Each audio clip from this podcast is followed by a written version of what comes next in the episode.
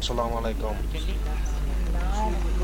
I remember sitting down with the tape recorder and recording About it. four five years old. We still had loads of tapes lying around the house and tape You know, recorders. we used to send when somebody go from here. It here. was a communication. Tape letters. Behind the project.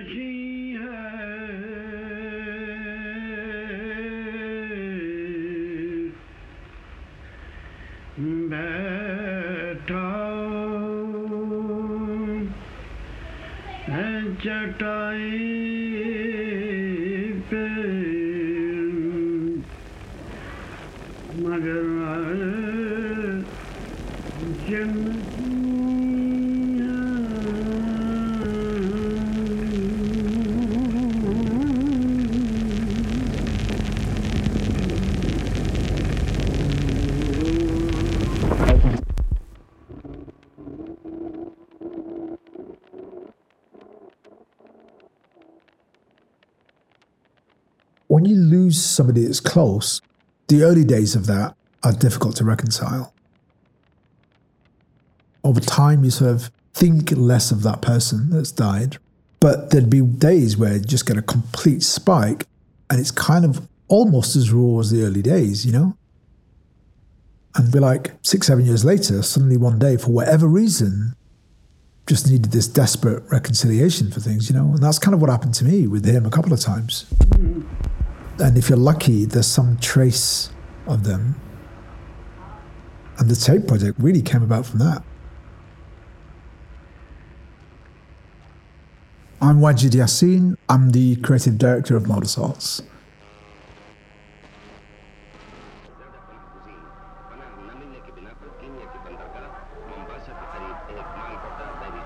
Both of my parents from Pakistan. They're from Rawalpindi, and my father's from like a little town stop called Badana. My mom's from a little village called Dudi. Yeah, proper rural farmer type. My father came over in the early wave in the 60s. So he was here for six, seven years before my mum came over. I never really spoke to him about it, actually, you know, like what it was like. I remember him sort of relaying the first time he came over here, how sort of surprised he was at seeing the non Raj. Because remember, the British presence in India really shaped the way Indians, ergo Pakistanis and Bengalis, saw the Brits. They saw them as the ruling class and they thought all Brits were part of that ruling class. So when they sort of came over, they were pretty surprised to sort of see other working class white English people. And that the streets weren't paved with gold.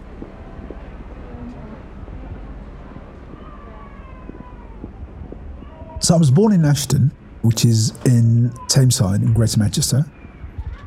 It was a terraced house, right? We had an attic and a cellar and a couple of rooms upstairs, and the garden. There was three separate patches. One that was my dad's, one that was my mum's, and one was mine. Actually, out of all the siblings, and dad had roses. Mum was into mint, and I was into daffodils. But yeah, really strong memories of like really old Englishness old English houses and then them becoming more and more Pakistani, you know?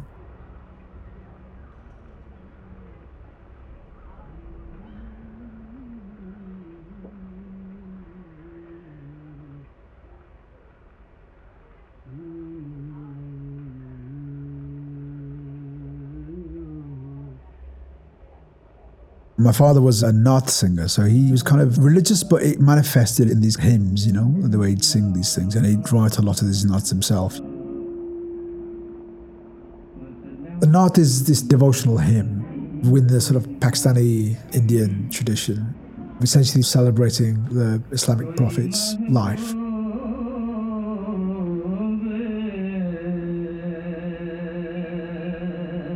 We'd sing them all the time in our home because dad was asked to sing.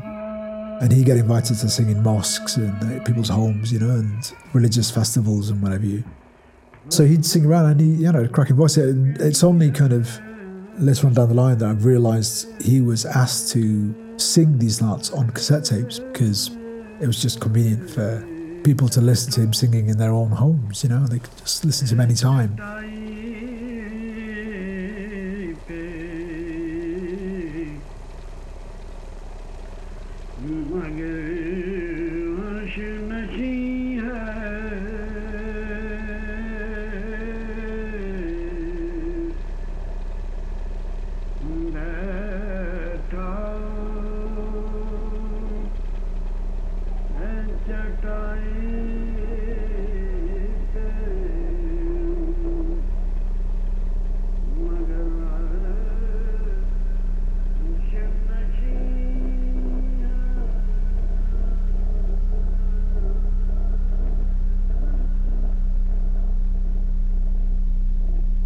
He died in, I think it's 2001. I've yeah, I was really, I was a real, a real tear, you know.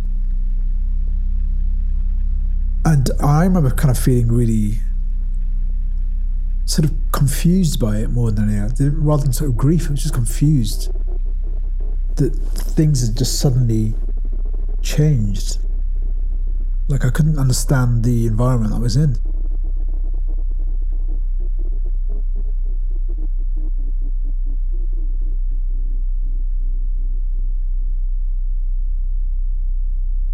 years later, around the time of the celebration of his death, you know, like an anniversary, there was a hall that was hired. You know, we had a few, you know, sort of family members come in and just reflect on him a little bit, you know.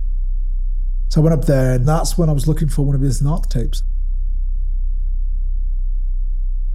I remember opening this drawer and finding this other tape, and I think it had my auntie's name on it and the other tape said in Urdu is written Tudi se Bate, which is like the chatterings of the Tudi village.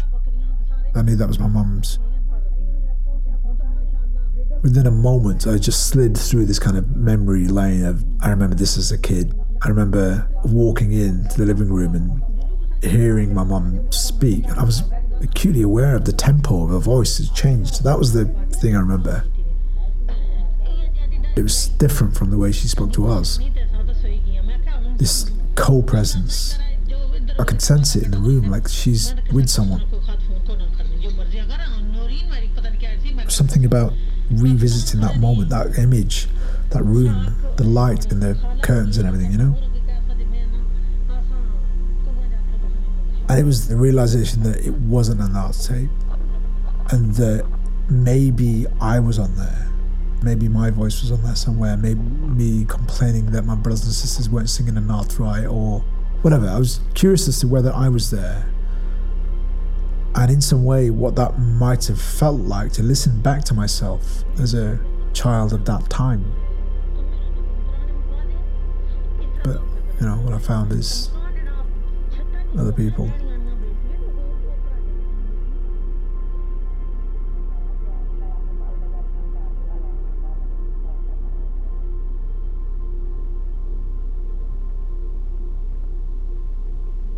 Reading labels reminded me that these were meant for other people and that they were private messages. So the question was like, if this is going off to people in Pakistan and people in Canada, and if it's communication, they can't be the only people that communicate in this way.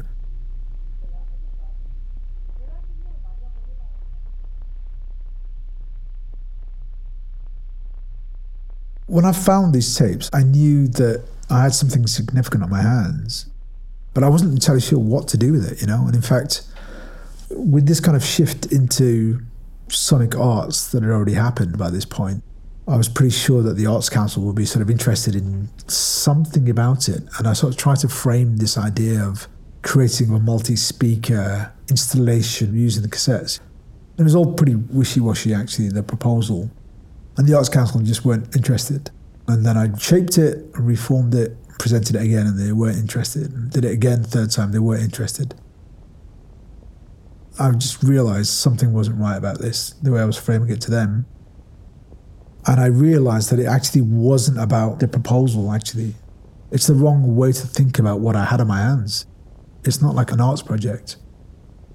As soon as I hit that realization, that's when the whole thing really opened up, actually. And that's when I realized I could do something with the cassettes. And it was the reframing of this thing, not as an audio thing, not as a sonic thing, but as a piece of history.